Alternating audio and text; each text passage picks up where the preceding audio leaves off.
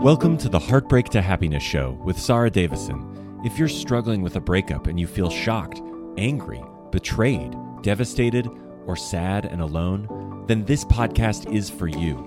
Best selling author and award winning host Sarah Davison shares how you too can get on with your life to heal, grow, and move from heartbreak to happiness. Here's your host, Sarah Davison.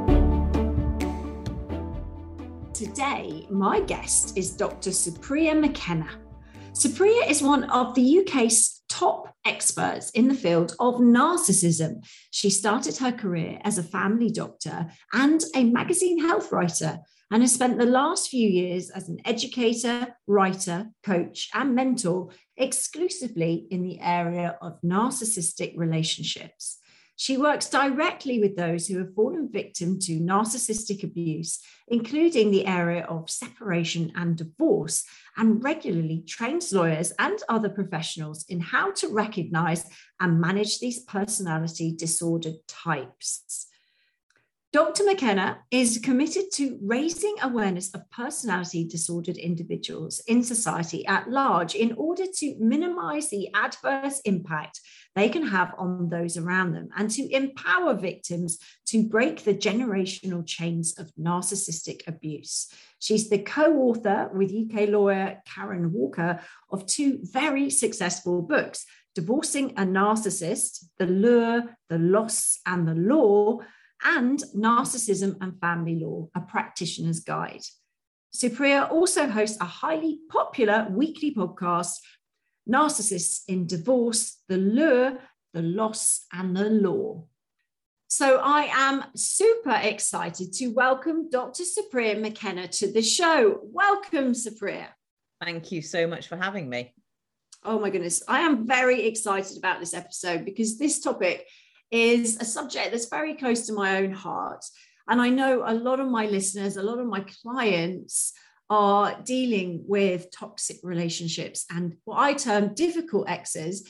Um, the word narcissist, obviously, we hear a lot, especially at the moment. It seems to be bandied around, you know, for, for lots of different reasons. Can you help us get a little bit of clarity on what is a narcissist? Okay, yeah. I mean, you're right. It, it is banded around.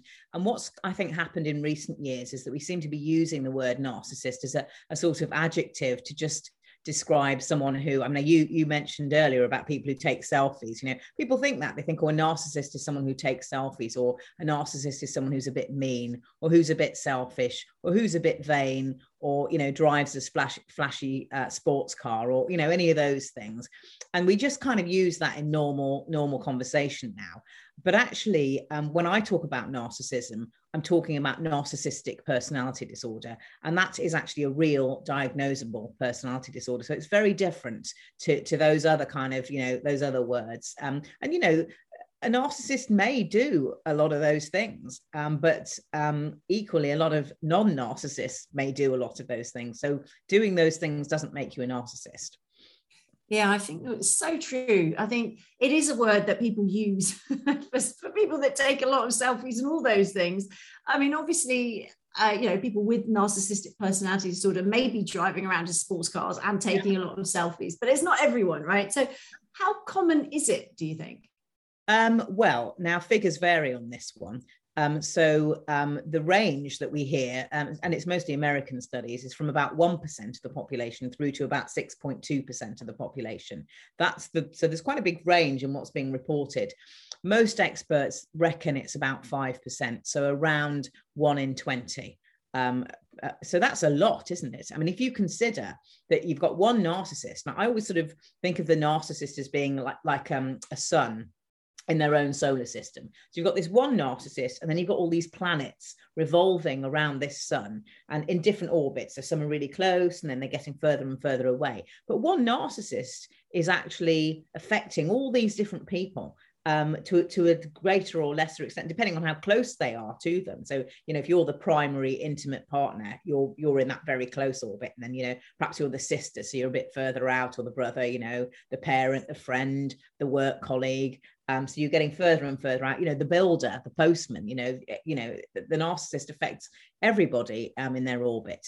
So yeah, if it if it's one in twenty, then basically everybody either knows a narcissist, but probably they probably don't realize they know a narcissist, or they know someone who is being sort of adversely affected by a narcissist right now. Yeah, I mean, I see this in my clinic, you know, that that people are coming in, and I'd say it's between 80 and 100% of my clients are dealing with, you know, what I call, because I'm a coach, I'm not an ologist, iatrist, analyst. So, you know, difficult people, abusive personality types who are causing them a lot of stress and anxiety and heartache and pain. So, how do you spot a narcissist? You said that a lot of people might be dealing with them, but not really realizing. What are the common signs that we can look out for? Well, so if I sort of tell you that, you know, I mean, there's there's a long uh, list of diagnostic criteria, but um, if I sort of give you a kind of potted version, so I think of narcissistic personality disorder as being a condition of low empathy, so that's really important, um, where they they have a sense of entitlement. Again, that's very important um, and an addiction to feeling special. So, those three things lack of empathy, sense of entitlement, and ad- an addiction to feeling special means that they act in ways, they behave in ways to other people um, which um, which are abusive, basically, but quite subtly so. So they exploit other people.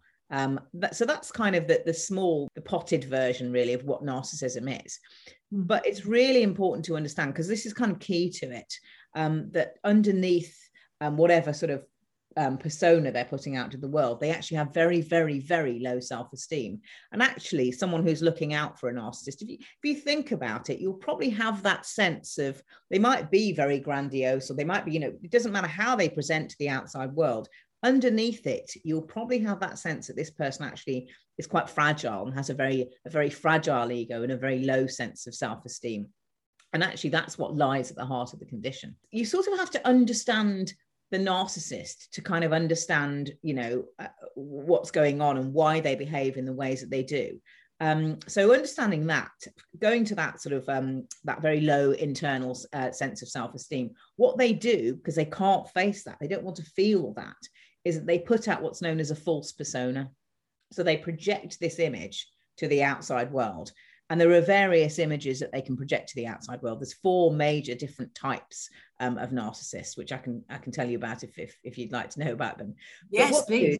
Yeah so will, so they put out this image to the full to, to the outside world. And then what they need is they need other people to kind of believe in this image so they need external validation from other people. So they kind of they they they make the image real, if you see what I mean. The, the narcissist puts it out there. This is my false persona. Obviously, they don't say that. Um, um, and then the external, they you know, they get external validation from other people.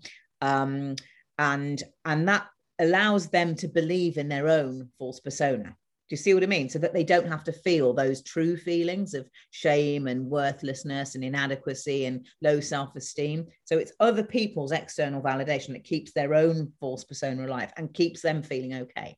So, so external validation, which is actually called narcissistic supply, is key. That's why they need attention, they need adoration. And if that, if they're not getting that, drama will do, conflict will do, anything that kind of keeps that false persona alive and real to stop them from feeling their own shame and inadequacy. So one of the things that um, that people sort of notice with narcissists as well is that if if that false persona is injured in some way, it's called a narcissistic injury. So if perhaps they don't get enough adoration or they don't get enough attention or they're not getting enough drama or conflict, they, this false persona is injured. And so suddenly they're kind of forced to feel their own feelings um, of, of, you know those feelings of shame etc and they can't deal with it at all so it really feels like a sort of a, an existential crisis for them. So they lash out with rage. Um, and so everybody everybody who's been in a relationship with a narcissist recognizes this narcissistic rage. It's kind of almost like one of the only real true it's so deep it's so deeply felt by the narcissist that you think gosh this is you know this is a real emotion you sort of realize that everything else was kind of a little bit shallow and that this this rage wow they're really feeling this whoa, you know, I didn't know that they were able to feel quite so deeply. The other emotion that they feel very, very deeply is jealousy, and that will come across as well. Um, so yeah, look out. Have they ever been um, full of rage, like really deep rage and, and jealousy? And is it quite a kind of fragile thing? Um, you know, and do you get the sense that they have um, underneath whatever it is that they're putting out to the world? Do they do they have a sense of? Do you, do you feel that they've got low self esteem? So that's that's something else to look out for.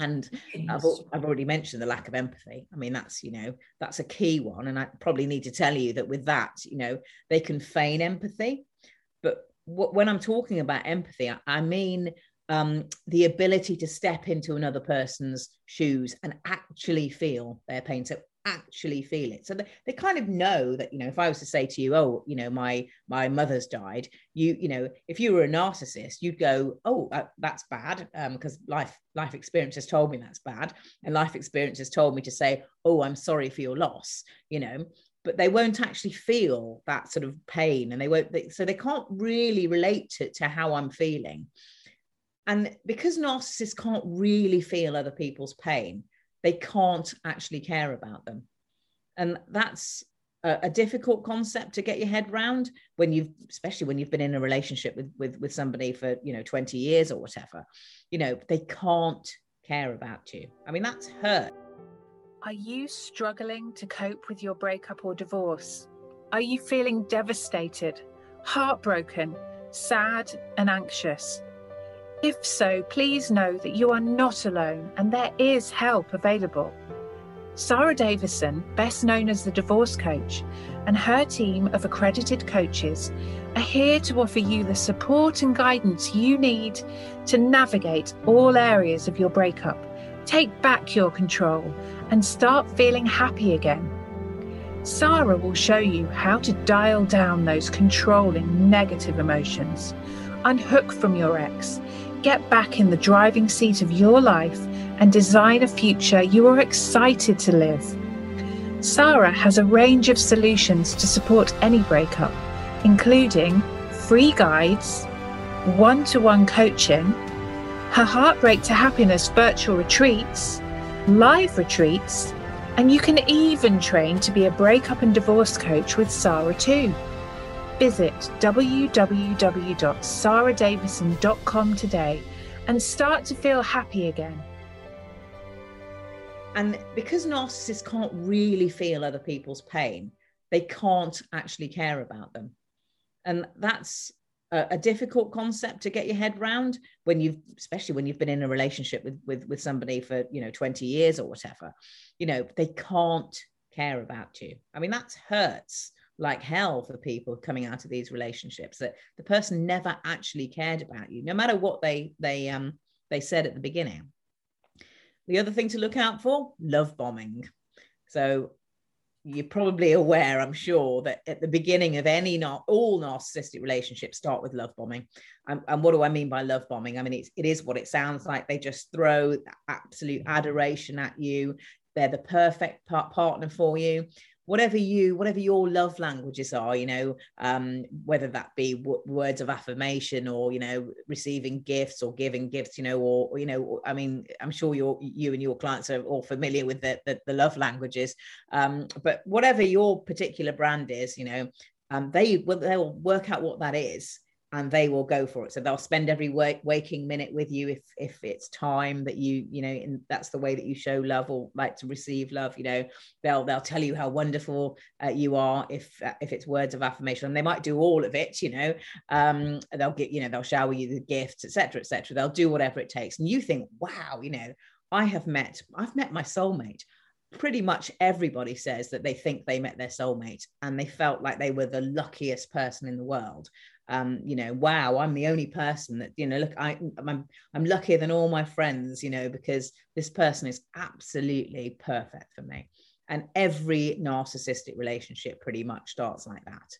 Um, so you know you're you're kind of confused yeah um, because what happens next after the love bombing is the devalue stage so there's this kind of cycle. It's called the cycle of idealize and devalue. And again, this is another typical thing for people to look out for. If this cycle is present, then pretty much you know it's a, it's another sign that they're in a narcissistic relationship so it starts off with the love bombing then they they get put down you know so oh you know you sure you should be wearing that top you know it shows off your your arms are a bit sort of flabby and it all you know whatever your insecurities are they'll pick up on it um, and they'll sort of just devalue you just by the smallest amount to start with. I'm only telling you that because I know you want to look good, and you know I think you look amazing, but you know I don't want other people sort of looking at you funny. I know you wouldn't like that, you know. So they they'll put it in sort of little ways that are very subtle, and then they'll sort of you know they'll now it, the, the, devaluations will get bigger and bigger over time. Um, it may even be sort of you know name calling you know um, silent treatments um, always being late for you. There are a million ways in which a narcissist can can make you feel like you're not important.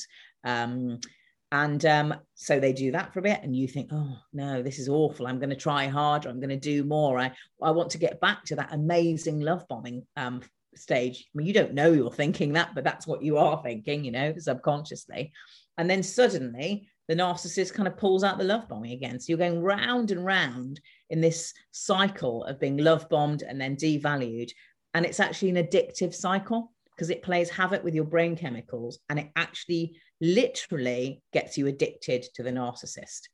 Um, because your one minute your your your brain chemicals are really high you know your dopamine and all those feel good ones then they you know serotonin noradrenaline then they crash down in the devalue stage and and you want you need to get that hit back again that fix back. So you do everything you can then the love bombing comes back again and you're addicted again. So it's a literal addiction. And i mean that a literal addiction to the narcissist and that's called trauma bonding. So it's a it's a neurochemical addiction that you get. So if you recognize that as well that those cycles and they can be really long cycles or they can be really short the devaluations can be really tiny or they can be really massive and the love bombing can be just a bit of love bombing or it can be huge. So it's sort of you know if you're in it you don't really see you don't think oh i'm in the cycle of idealize and devalue i mean you just you just don't know do you? You know it's really really hard. But if you can step back and kind of think oh you know was there that kind of hot and cold thing going on?